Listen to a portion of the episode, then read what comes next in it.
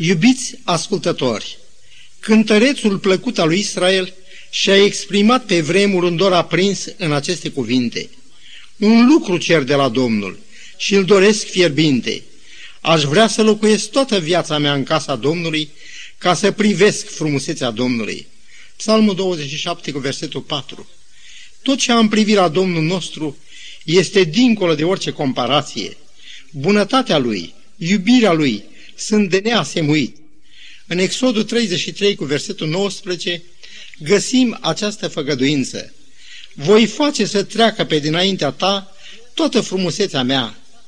Dar cum am putea descrie ceea ce este de nedescris privitor la această măreție a Domnului și Dumnezeului nostru?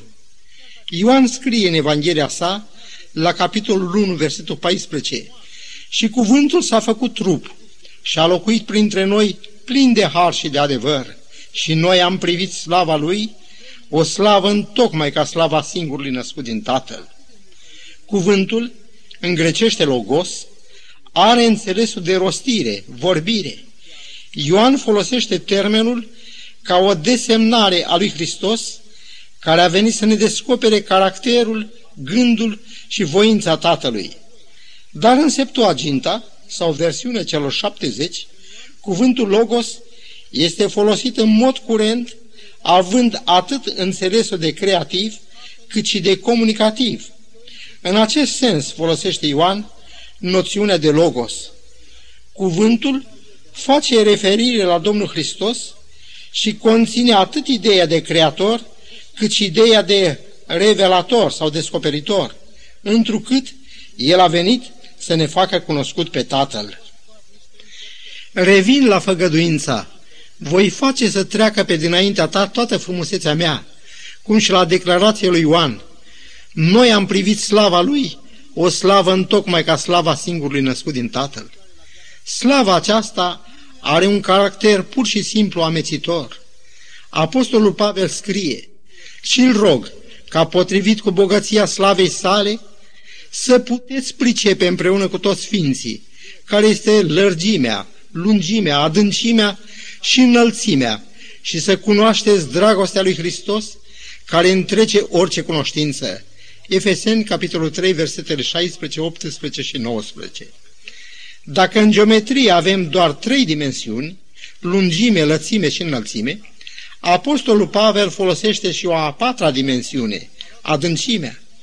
Astăzi, Vrem cu ajutorul lui Dumnezeu să privim în această adâncime amețitoare slava și iubirea cea unică și care a avut darul să uimească nu numai lumea noastră, ci și toate ființele din univers. Dumnezeul slăvit, nemărginit, coboară ca să ia natura noastră omenească degradată de păcat, pentru a ne putea fi răscumpărător. Fiul lui Dumnezeu devine fiul omului, pentru ca în trupul lui să lege din nou cerul cu pământul. Slăvitul Domn, înaintea căruia se plecau cu respect îngerii, s-a dezbrăcat pe sine însuși și a luat un chip de rob, făcându-se asemenea oamenilor. Pe cel ce venise să ne spere de păcat cu chiar sângele său, îl vedem încins cu un ștergar și spărând picioarele ucenicilor săi s-a născut într-o esle. Cel ce a așezat lumile în spațiu oferă guvernarea Universului pe atelierul din Nazaret, singurul loc unde s-a găsit la el acasă. Învățați de la mine, spunea el, că sunt blând și smerit cu inima. În Matei 20, versetele 27 și 28, găsim următoarele cuvinte rostite de Mântuitorul. Oricare va voi să fie cel din tâi între voi, să vă fie rob, pentru că nici fiul omului n-a venit să-i se slujească, ci el să slujească și să-și dea viața ca răscumpărare pentru mulți. El, cel nevinovat, primește o sânda și o cara unui condamnat pentru că ne iubea. Domnul oștirilor cerești a coborât ca să îndure o cara și împotrivirea oamenilor pe care a venit să-i mântuiască a dezbrăcat Dumnezeirea sa pentru a îmbrăca chipul nostru, a trăit în limitele mărginirii omenești pentru a ne arăta că ne putem bizui în orice împrejurare pe făgăduințele cuvântului lui Dumnezeu. Așa de pildă, în Psalmul 50, versetul 15 scrie, Cheamă-mă în ziua necazului și eu te voi izbăvi. Putem să dovedim cât de reală este această făgăduință citând pe Daniel care se găsea într-un mare necaz. Împăratul Babilonului visase un vis pe care l-a uitat. El a cerut înțelepților aflați la curte să-i spună visul și să-l tâlcuiască. Al minter vor fi făcuți bucăți. Daniel și tovarășii lui erau numărați printre acei înțelepți și pe ei îi aștepta aceeași soartă. Știind că de bune Dumnezeu, ei s-au rugat și El le-a descoperit visul și tâlcuirea lui. Într-o împrejurare, vorbeam unei doamne greu încercate despre făgăduințele lui Dumnezeu. La aceasta dânsa mi-a răspuns, da, dar făgăduințele acestea sunt pentru elita credincioșilor. Cât de contrară este însă părerea aceasta față de clarele declarații ale Sfintelor Scripturi. Domnul este lângă toți cei ce-L cheamă, Psalmul 145 cu versetul 18, sau asigurarea și mai categorică a Domnului Hristos. Oricine cere capătă, Luca 11 cu versetul 10. Iubirea care a determinat pe Domnul să vină în lumea noastră a avut două mari motive. Întâi, mântuirea noastră, al doilea, să ne fie o pildă în ceea ce privește slujirea, ascultarea și mai ales încrederea în Cuvântul lui Dumnezeu. Ca om, el s-a sprijinit cu putere pe Cuvântul lui Dumnezeu. Prin viața lui, el ne-a dovedit cât de reale sunt făgăduințele Scripturii, care nu sunt altceva decât un mesaj al dragostei lui Dumnezeu. Analizați, de exemplu, declarația aceasta. Pot să se mute munții, pot să se clatine dealurile, dar dragostea mea nu se va muta de la tine. Isaia 54 cu versetul 10. Sau cele scrise în Eremia 31 cu versetul 3. Te iubesc cu o iubire veșnică, de aceea îți păstrez bunătatea mea.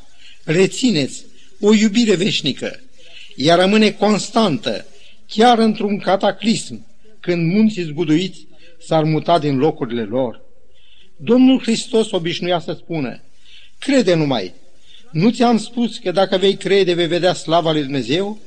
Ioan 11, versetul 40. Când podul de peste Dunăre a fost testat, inginerul constructor Angel Salini s-a așezat sub pod într-o barcă, în timp ce câteva trenuri încărcate cu piatră au trecut în viteză pe pod. Cu aproape 2000 de ani în urmă, Fiul lui Dumnezeu a luat natura noastră omenească și timp de 33 de ani și jumătate a trăit într-o totală dependență de Dumnezeu ca și noi oamenii. Încrederea și dependența lui de Tatăl au fost caracteristica vieții sale. Până și vrășmașii lui au remarcat aceste lucruri. În ceasul suprem al încheierii misiunii sale, pe când atârna pe cruce, preoții cei mai de seamă, împreună cu cărturare și bătrânii ziceau, s-a încrezut în Dumnezeu, să-l scape acum Dumnezeu dacă îl iubește. Matei 27, versetele 41 și 43. Cuvintele acestea, rostite pe un ton batjocoritor, arătau cât de puțin au înțeles ei rostul venirii lui Mesia. Profeția lui Isaia arăta că el își va da viața ca jertfă pentru păcat, în timp ce, potrivit judecăților, ei așteptau nu un liberator din păcat, ci un liberator de sub jugul stăpânirii romane. Iisus se preocupa de durerile și de nevoile oamenilor și nu de ambițiile lor. A strâns mulțimi în jurul lui, de pe buzele lui porneau cuvinte de viață, în timp ce mâinile lui tămăduiau orice boală și orice neputință care era în norod.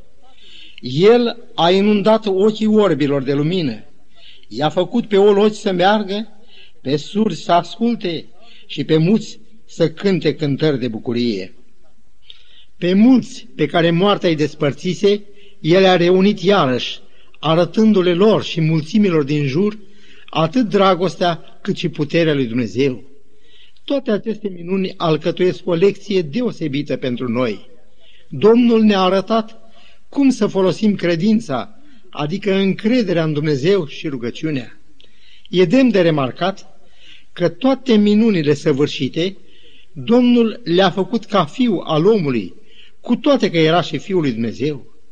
Și iată pe ce ne bazăm când facem această afirmație.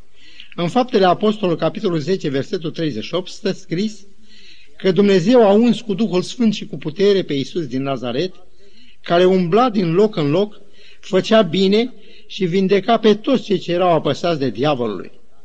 Ca Dumnezeu, el n-avea nevoie de putere, căci Dumnezeu este atotputernic, dar el a trăit pe pământ ca fiu al omului și în această stare era necesar să fie uns cu Duhul Sfânt și cu putere.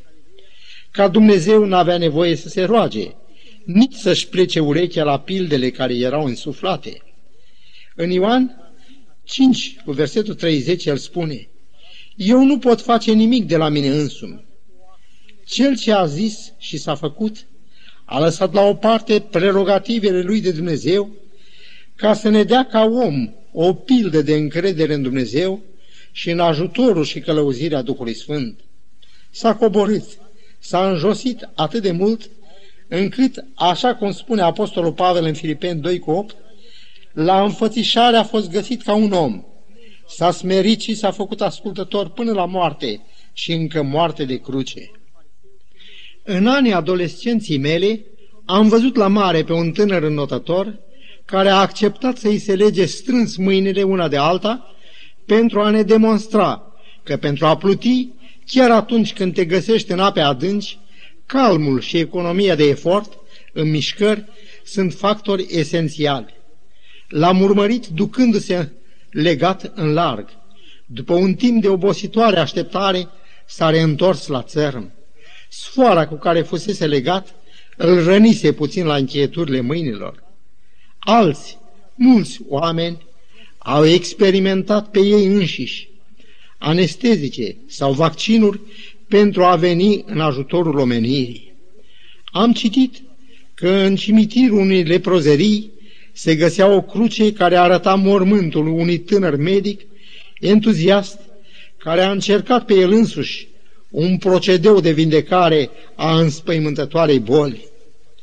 Dar toate experimentele omenești pălesc în fața spiritului de jertfă a Fiului lui Dumnezeu, care primește să trăiască în limitele mărginirii și dependenții omenești.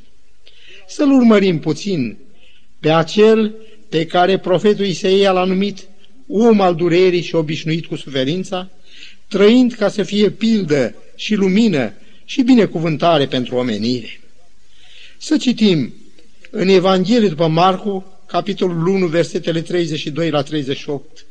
Seara, după asfințitul soarelui, au adus la el pe toți bolnavii și îndrăciții și toată cetatea era adunată la ușă. El a vindecat pe mulți care pătimeau de felurite boli, de asemenea a scos mulți draci. A doua zi dimineața, pe când era încă întuneric de tot, Iisus s-a sculat și s-a dus într-un loc pustiu și se ruga acolo. Să ne oprim puțin pentru a admira acest minunat soare rânduit ca să ne lumineze. O cetate întreagă de oameni trudiți se îndreaptă spre el. Aceste suflete zbuciumate și flămânde după adevăr au mai multă nevoie de el decât de odihna nopții. Cât de fericit și mângâiat s-au întors acasă după ce Iisus le-a îndreptat privirea spre dragostea lui Dumnezeu și a vindecat pe bolnavii lor. Dar așa cum oamenii veneau la Isus cu nevoile și durerile lor, la fel și cel care fusese trimis într-o lume rătăcită și răzvătită, avea nevoie de sfat și de putere de sus pentru a împlini lucrarea sa dumnezeiască. Iată însă că la ivirea zorilor, citesc în continuare, Simon și ceilalți care erau cu el s-au dus să-l caute și când l-au găsit, i-au zis, toți te caută. El le-a răspuns, haidem să mergem și în altă parte, prin târgurile și satele vecine, ca să propovăduiesc și acolo, căci pentru aceasta am ieșit. Am încheiat citatul. Deși toți acei cu care se întâlnise în seara precedentă tângeau după o reîntâlnire cu el, inima lui Isus era îndreptată spre alte mulțimi de suflete, care aveau și ele bolnavi de vindecat și care erau ele însele ca niște oi rătăcite și flămânde fără de păstor.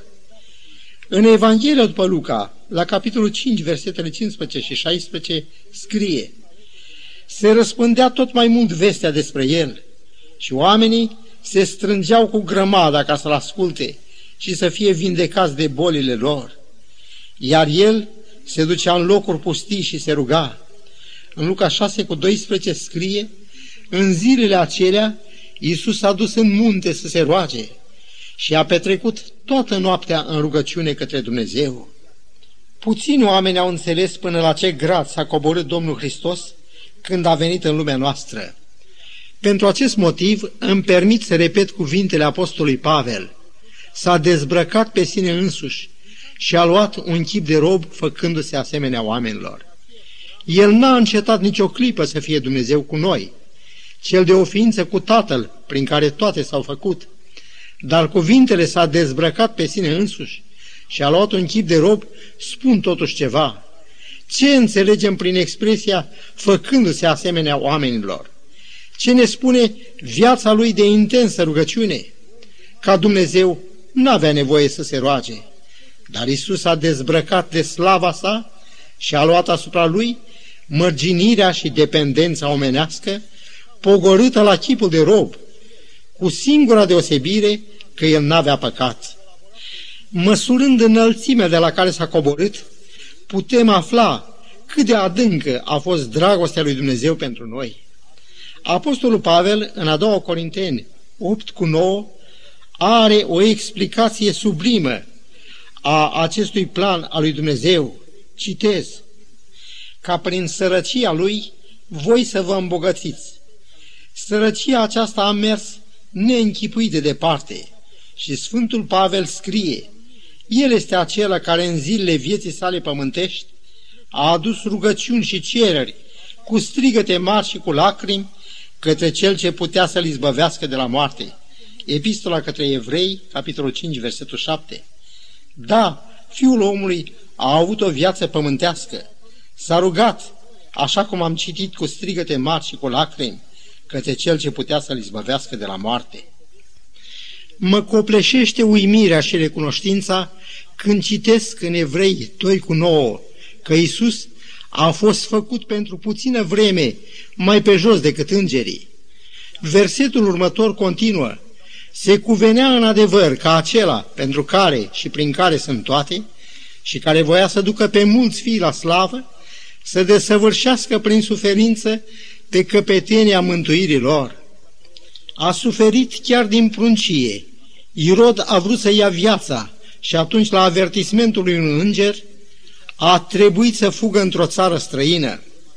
La vârsta de 12 ani împliniți, cu ocazia primii vizite la templu, în focul de pe altar care mistuia mielul de jertfă, el intuiește suferințele pe care avea să le îndure. Au trecut 18 ani de obositoare așteptare până când a apărut Ioan, care trebuia să-i pregătească drumul. După botez, a urmat postul de 40 de zile și ispitirea din pustie. E cu neputință să descriem munca intensă, călătoriile istovitoare, nopțile petrecute în rugăciune și urmate adesea de zile fără de masă și odihnă. În ciuda semnelor care arătau dumnezeirea lui, cum și a categoricilor declarații ale Sfintelor Scripturi, el e neînțeles. Zilnic îi se întind curse și însuși preoții cei mai de seamă plănuiesc să-l omoare. În Ioan 11 cu 50 găsim aceste cuvinte rostite chiar de marele preot. Oare nu vă gândiți că este în folosul vostru să moară un singur om pentru norod? Dar suferințele prin care avea să treacă îi erau bine cunoscute. Scripturile Vechiului Testament le-au descris cu așa amănunțime El însuși le-a spus în repetate rânduri ucenicilor că fiul omului avea să fie dat în mâinile neamurilor care îl vor bagiocori și îl vor omorâ. Ceea ce frământa inima lui era faptul că timpul lucrării lui se apropia de încheiere și ucenicii lui nu înțeleseseră nici ei pe deplin lucrarea lui ca Mesia. Ei fuseseră martori la atâtea minuni săvârșite. El care tămăduia orice boală, care avea putere să învieze morții, care săturase cinci mii de bărbați cu cinci pâini și doi pești, prefăcuse chiar și apa în vin, de ce n-ar folosi puterea lui pentru a se proclama împărat și a se răzbuna pe farisei și cărturari? Ei erau întârzietori în a crede că împărăția lui nu este din lumea aceasta, chiar dacă ei înșiși, împreună cu Domnul, au adresat oamenilor invitația, pocăiți-vă căci împărăția cerurilor este aproape. Era credința populară că Mesia avea să domnească peste o împărăție pământească. Chiar după înviere, ei au pus întrebarea, Doamne, în vremea aceasta ai de gând să așezi din nou împărăția lui Israel? Faptele Apostolului, capitolul 1, versetul 6.